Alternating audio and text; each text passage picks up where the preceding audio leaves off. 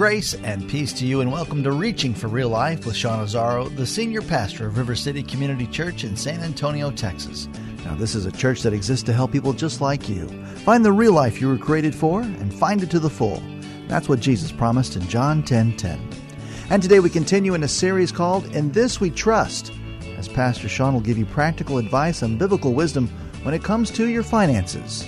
Will money make you happy? Well, here's a silver bullet. What if your happiness has less to do with how much you have and more to do with whom we belong to? Real life dot org has this full message, sermon notes, and series available for free. But if you feel led right now to bless this listener-supported radio ministry, then please do. There's a place to give at real life dot org. The name of the message is called The Silver Bullet. Pastor Sean is teaching from Hebrews chapter thirteen and First Timothy six. It's time for Reaching for Real Life Radio. The series is called In This We Trust, and we're talking about the heart issues that work themselves out into practical matters when it comes to resources, finances, the stuff that we handle all the time in our lives. It's not just money. It's not just budgets. It's not just numbers. We've seen that they are connected to heart conditions, and that's what makes it so significant. That's why the Bible talks about it so much. There's so much for us to learn in our discipleship, our spiritual growth, through this issue of how we handle and how we respond in the area of resources. Now, remember, we started with trust. Financial freedom begins with who you trust. Do you trust God to be your provider? We moved into a conversation about stewardship. It's all His. We are caring for something that we come in with nothing, we leave with nothing. That's the truth. It's all His, fundamentally. We're His. And so we are caring for something. And there's such a freedom in that. We talked about the covenant of the tithe and God's desire to bless us and multiply and do more with ninety percent than we could do with one hundred percent if we'll trust Him. It is a covenant that allows us to learn to trust the Lord in practical, this practical area of resources that really affects our heart and all the other areas of our life as well. And then last week we introduced the concept of a plan called a budget. I had to define that for some people because it was a strange and foreign word for so many. That got a little painful for some people. I introduced this idea right here. Okay, remember this? ten, ten, eighty, very simple. Very simple. It begins ten percent. That's the tithe that's holy to the Lord. We tithe, and what we do when we tithe is we bring our finances under the covenant and the covering of God's blessing. And it really does. This is where it all starts. This is where trusting the Lord and saying, I trust you more than I trust the system, my own abilities, my own wisdom. I trust you, Lord. And it starts there. Then, then we began with, then we went to this idea of save second. And we called this the Freedom Fund. Remember?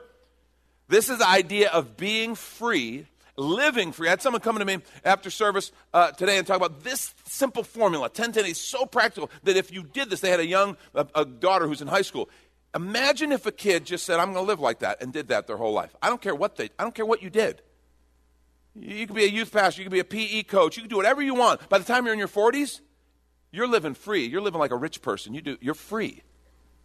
Because you've disciplined yourself and lived some principles. So this idea of God first, and then this, this freedom fund, our savings. We called it an obedience fund. It allows us to be free and then live off the eighty. And I know I lost some of you on that one. I knew full well. The minute I said ten ten and you live off the eighty, you're like, whatever. Come on, be serious. We're not making it on the one hundred, okay? We, we, we can't do the eighty. And some of you just checked out, and I wonder what's on Twitter. Let's... Ooh. Because you're like, okay, he's he's talking crazy up there. I want to suggest, and I told you last week, today I want to give you the key to actually doing this. I want to give you the key to living within that kind of budget and living like this. And it's hard. I, I've told my kids, if you'll start when you're when you're twenty and just get that habit, it's real hard to start in your forties and fifties and kind of redo your habits. It's important. It's doable. But, man, if you could start when you're... just starting out in life in your twenties and start living like this, you, you will understand a freedom that the rest of us are striving to get to and to, to live in. Before we can get to the secret, we're going to have to deal with the problem. We're going to have to deal with the problem because there is a big barrier to this. When, when we talked about it and, and lots of people go, I can't do that, that we, we bumped into the barrier. And the barrier is, as we said, seventy-eight percent of people, a recent study, recent survey showed, are living, in our culture, are living paycheck to paycheck. No savings, no pad, They're living paycheck to paycheck. And that's just the truth. And the biggest issue, the big thing, when I showed the budget, remember I showed you a budget, kind of a sample of, of some general numbers you could look at. And so, some people are like, well, but you didn't have anything for debt. And I, got, I spend a significant amount of my income each month paying off debt. Debt is kind of the big elephant in the room.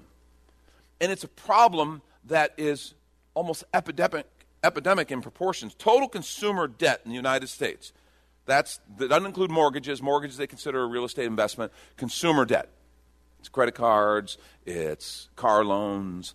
Uh, school loans. Uh, medical. All the stuff like that. All those things that we have to wrestle with. Total consumer debt, three point eight nine trillion dollars, which is up seven point six percent from the previous year. That was two thousand eighteen. That's up seven point six percent. three point eight nine trillion dollars, that's per capita. That includes every little kid, eleven thousand eight hundred eighty dollars is the debt per person, per capita. Remember, we saw that seventy-five percent of people in our nation are in debt. fifty percent of those people, fifty percent say they'll never be out of debt. They envision their lives always being in debt. Well, it's a wonder that we can't be free. It's a wonder that we can't see ourselves free to living differently. And you go, where does this come from? Why do we have this culture? Man, we're the wealthiest nation on the planet. So much opportunity, so much resource. What is the problem? Well, I'm telling you, all you got to do is go to the top. Starts with the U S government. It's our whole system, our whole culture. The U S government, here's our budget. twenty seventeen, the revenue, the income, okay, this is the tax revenue income, three point three one six trillion dollars. That's the revenue. The outlays or the expenses are three point nine eight one trillion dollars. That leaves every year currently a deficit of six hundred sixty-five billion dollars. That's the deficit. You hear talk about the deficit? The deficit is, deficit is how much we fall short every year. And this has been for years, every single year. This is the reality. It's like if a family, okay, their household income was fifty thousand dollars a year, but their expenses were sixty thousand dollars a year. How long would, could that go on? Maybe family income's one hundred thousand dollars a year. Their expenses are one hundred twenty thousand dollars a year. That's the that's equivalent numbers. Would you have any creditors let you do that for very long? Right? No. They would eventually start saying, yeah, you can't do that. But the U S government's got a sweet little deal. It's really, really quite slick the way we did it. They just vote themselves a higher debt limit. Why didn't we think of that? Lori and I want to borrow more money because we want to spend one hundred twenty percent of our income, not just our income. We want to spend one hundred twenty. So we get together, family meal one night, we do Robert's Rules of Orders, and we have a vote. And we vote to raise our debt limit. And we call the bank, good news, we've raised the debt limit. And the bank's like, are, are you like on drugs right now? Sir, put the phone down, call nine one one. But that's what our government gets to do. It's just the way it works. The national debt, the accumulation of this deficit over the years, right now is at twenty-two trillion dollars, which is more than the G D P. twenty-two trillion dollars. That's sixty-seven thousand dollars per American, including the children, in our nursery. sixty-seven thousand dollars. I'm not going to collect it from them today, but they got to start paying up quick, okay? If every single dollar of revenue went to pay the debt, okay, nothing else, no military, no services, no Department of Education, Department of Welfare, nothing, nothing else. If every dollar went to pay towards the debt, it's seven years before the debt could be paid off. And there, if that's nothing else, the United States pays for nothing else. Seven years. It would take seven years. We pay three hundred forty-nine billion dollars a year in interest on that debt. The national defense is only six hundred thirty-one billion dollars. We pay over half of what we pay for national defense just for interest on the debt. That's not principal. There's no principal. It's just the interest. And so we wonder where this debt insanity comes from. It's rooted into our culture. And the scary part is people sit and go, there's no silver bullet for this, other than incredible economic growth and some incredible restraint on the part of the government. There, there's no, there's no silver bullet. I want to suggest there is. There's actually one that's been discovered, okay? It's rather complex. I'll try to break it down and explain it mathematically to you. In what seems like an unsolvable situation, a silver bullet has been discovered which will not only stop the bleeding, but will totally reverse the course of our finances, our national finances. And I think if we scale it down on a personal level, we can do this on a personal level. It's obviously mathematical, somewhat technical, but I will try to explain it in layman's terms for you. Here's the magic bullet, the silver bullet. Spend less than you make. There it is. I should charge for this kind of stuff, but for you, River City family, this is free. Spend less than you make. And you look at me and go, come on, Sean, that's so silly and stupid. It's so simple. Obviously, it's not. Obviously, I've got to break down the math for you a little bit. Here's the deal. Here's the way the math works. So if you make fifty thousand dollars a year and you spend sixty thousand dollars, that equals debt. If you make fifty thousand dollars a year and you spend forty thousand dollars, that equals savings. Say it with me. Savings good, debt bad. Savings freedom, debt bondage. And this is when we take a quick minute to remind you, you're listening to Reaching for Real Life with Pastor Sean Nazaro, a listener-supported ministry of River City Community Church, in this message called The Silver Bullet. It's in the series called In This We Trust, which is available right now on the sermon page at real life dot org. And while you're there, if you've been blessed by this teaching, your gift of any amount helps this radio ministry continue to help others. Just find the Give tab at real life dot org. And Pastor Sean Nazaro, now an author, invites you to check out his brand new book.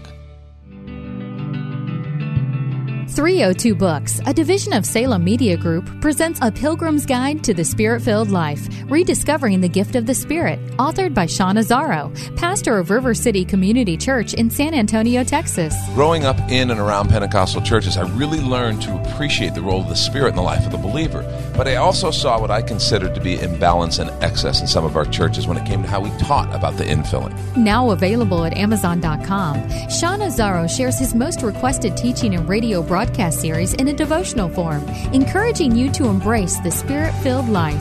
I wrote in a devotional style to encourage readers to examine the Scripture with fresh eyes and make room for the Lord to speak about the role of the Spirit in our lives. The goal of the whole book is to simply make you hungry for more of the Spirit. Order your copy of A Pilgrim's Guide to the Spirit-Filled Life by Sean Nazaro today at Amazon or reaching for real life dot org. And now back to the message, The Silver Bullet. This is Reaching for Real Life Radio. Spend less than you make. Now, let me just suggest this is not just a national problem. It's easy for me to poke fun at the government and say, those guys in Washington, those guys. Yeah, I got enough to worry about right here in San Antonio. See, it's not just a national problem. This is a personal problem for us. And it is an epidemic, a personal problem. What's the problem? Here, I want to define the problem for you. It's the scripture, Hebrews thirteen, verse five. I love this scripture. What it says: keep your lives free from the love of money and be what? Content with what you have. Keep your lives free from the love of money and be content with what you have. Because God has said, never will I leave you, never will I forsake you. That verse is like a seminar in one verse. Keep your lives free from the money, love of money and be content with what you have. Why? Because God has said, never will I leave you, never will I forsake you. That's the whole point of what we've been talking about. God has said, I love you, I'm your provider, I'm going to take care of you. That's why it is possible for me to grow in this area of contentment. See, the problem that we have, as with many external symptoms, there's an internal issue that is driving the problem. Okay, this is an internal issue that is causing external symptoms. Debt is simply the symptom. That's it. Debt is the symptom. Discontent is the disease. Contentment is the cure. And here's what I want you to take with you. Write this down if you're taking notes. Contentment is God's secret to prosperity. This is it. This is the silver bullet. This is the secret. Contentment is God's secret to prosperity. It is God's will. It is God's gift for his children. And it is a key to freedom. When I say contentment, I'm talking about being filled, satisfied, and complete. Means I have enough. I have enough. Think about, you just had a wonderful meal, and you know, you can't eat another bite, and they bring something else out, and you're like, oh, man, thank you. It was so good. I just, I can't, I can't do it anymore. I am full. I'm content. I have plenty. That's where God wants us. That's his gift. Paul was writing to a young pastor, Timothy, in First Timothy chapter six. And Timothy, or he's writing to Timothy about dealing with people who are troublesome, false teachers, troublemakers in the church. He's talking about people of corrupt mind. He goes on and says this, and of constant and constant friction between men of corrupt mind who have been robbed of the truth and who think that godliness is a means to financial gain. Interesting. You ever seen that? Godliness being a means to financial gain. But look what Paul says to Timothy. He says, but godliness with contentment is great gain. Godliness with contentment is great gain. For we brought nothing into the world, and we can take nothing out of it. But if we have food and clothing, we will be content with that. This word, actually, the Greek word can be translated covering. I don't have a problem saying a roof over our heads. If we have food and clothing, we'll be content with that. People who want to get rich fall into temptation and a trap and many foolish and harmful desires that plunge men into ruin and destruction. This is convicting and challenging for me because I grew up in a culture that taught me I should be rich and I should pursue wealth. And it's something that's that's good and virtuous, and I should do that. And as I told you, I grew up around a lot of wealth, and I came to see wealth as an obstacle to be overcome when it came to peace, fruitfulness, contentment, joy, the full life that God has for it. But I was raised to say, no, no, riches are something. All we Americans were, and the fact is our flesh plays along. That is, that is music to my carnal nature's ears. Paul speaks the truth. People want to get rich, fall into temptation and a trap and into many foolish and harmful desires that plunge men into ruin and destruction. For the love of money is the root of all kinds of evil. This does not say money is the root of evil. That would be a misquote. It says the love of money. Money is just a medium of exchange. That's all. It's just a medium of exchange to, to work in an economy. It's the love of money, the obsession of money. When money, remember, temporal thing, gets in an eternal heart, that's a problem. It's a root of all kinds of evil. Some people, eager for money, have wandered from the faith and pierced themselves with many griefs. We've all seen that. It talks about godliness with contentment is great gain. Paul speaks a little bit more personally about his own situation in Philippians chapter four, verse eleven through thirteen. He's talking to the church Philippi, and he's talking about resources they sent to help him. And he said, he said he's thanking them for their support while he's in, he's actually writing this in prison. He says, I'm not saying this because I'm in need, for I've learned to be content, there's that word again, whatever the circumstances.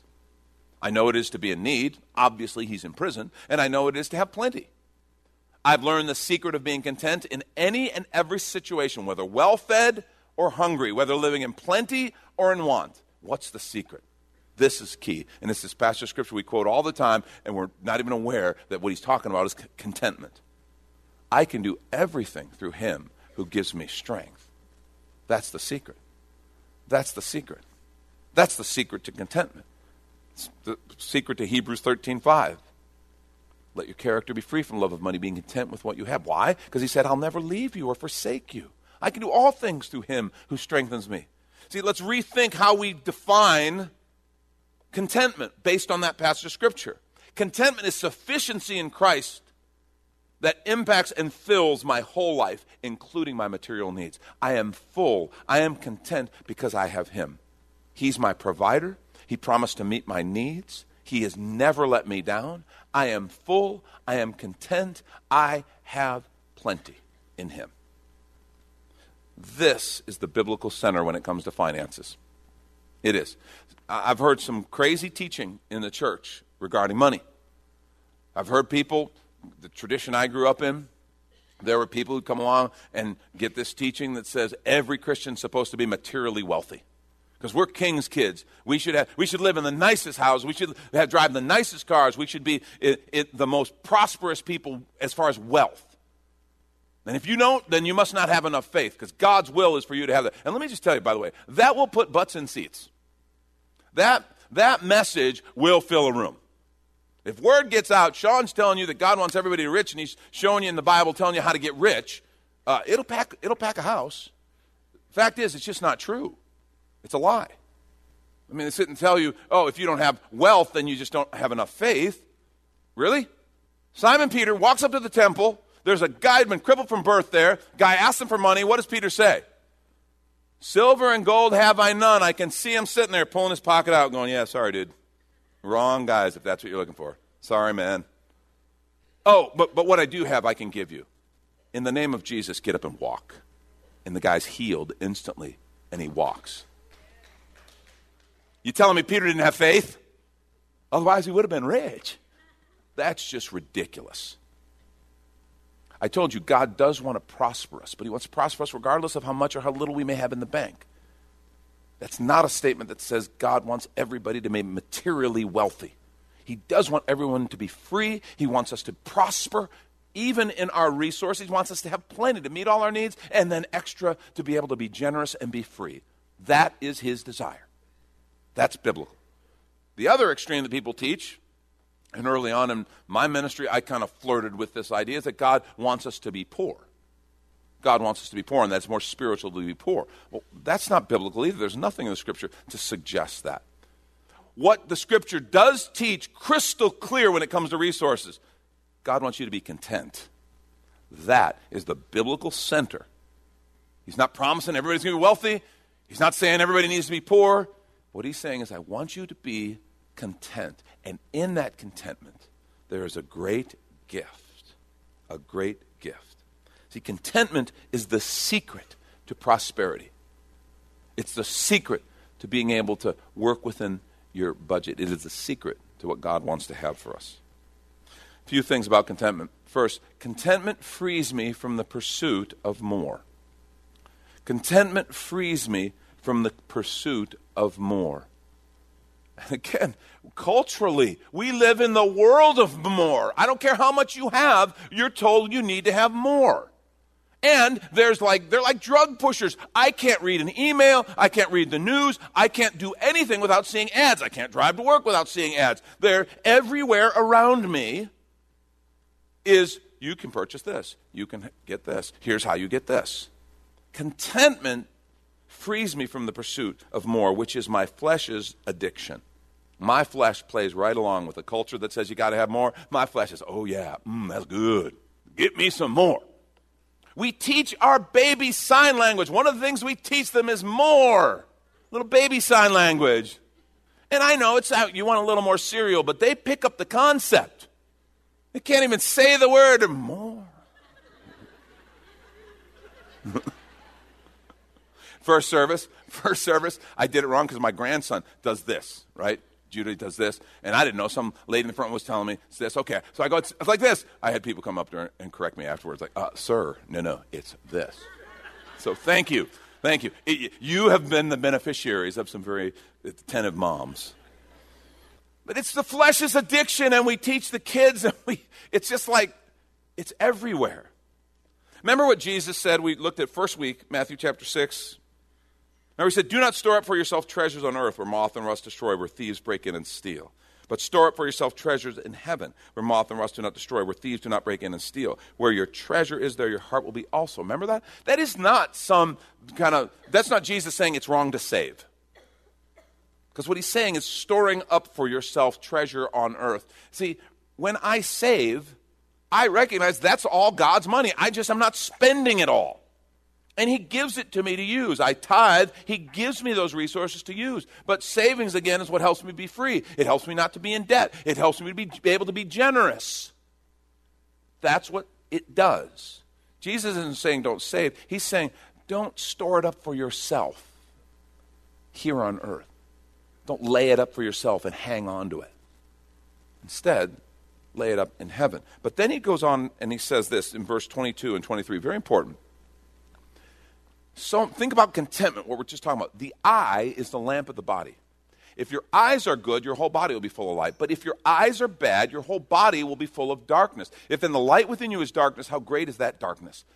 He's talking about our vision, but what he's talking about is this need for more. My eye is always looking for more. I I got to do more. I got to be more. I got to have more. Contentment is that thing that understands, wait a minute, wait a minute, wait a minute. That is a never-ending cycle. That's Pastor Sean Nazaro. You've been listening to Reaching for Real Life Radio. And if you'd like to hear this full message in the series, In This We Trust, it's available right now on demand at real life dot org. And while you're there, we'd appreciate your feedback. You can leave us a note on our Contact Us page. Or even better, your financial gift helps this radio ministry continue. Find that Give tab at real life dot org. But of course, you're invited to visit and join us at River City Community Church, located on Lookout Road right behind Rotama Park, next to the Real Life Amphitheater. If you'd like to call the church, the number is two one zero, four nine zero, five two six two.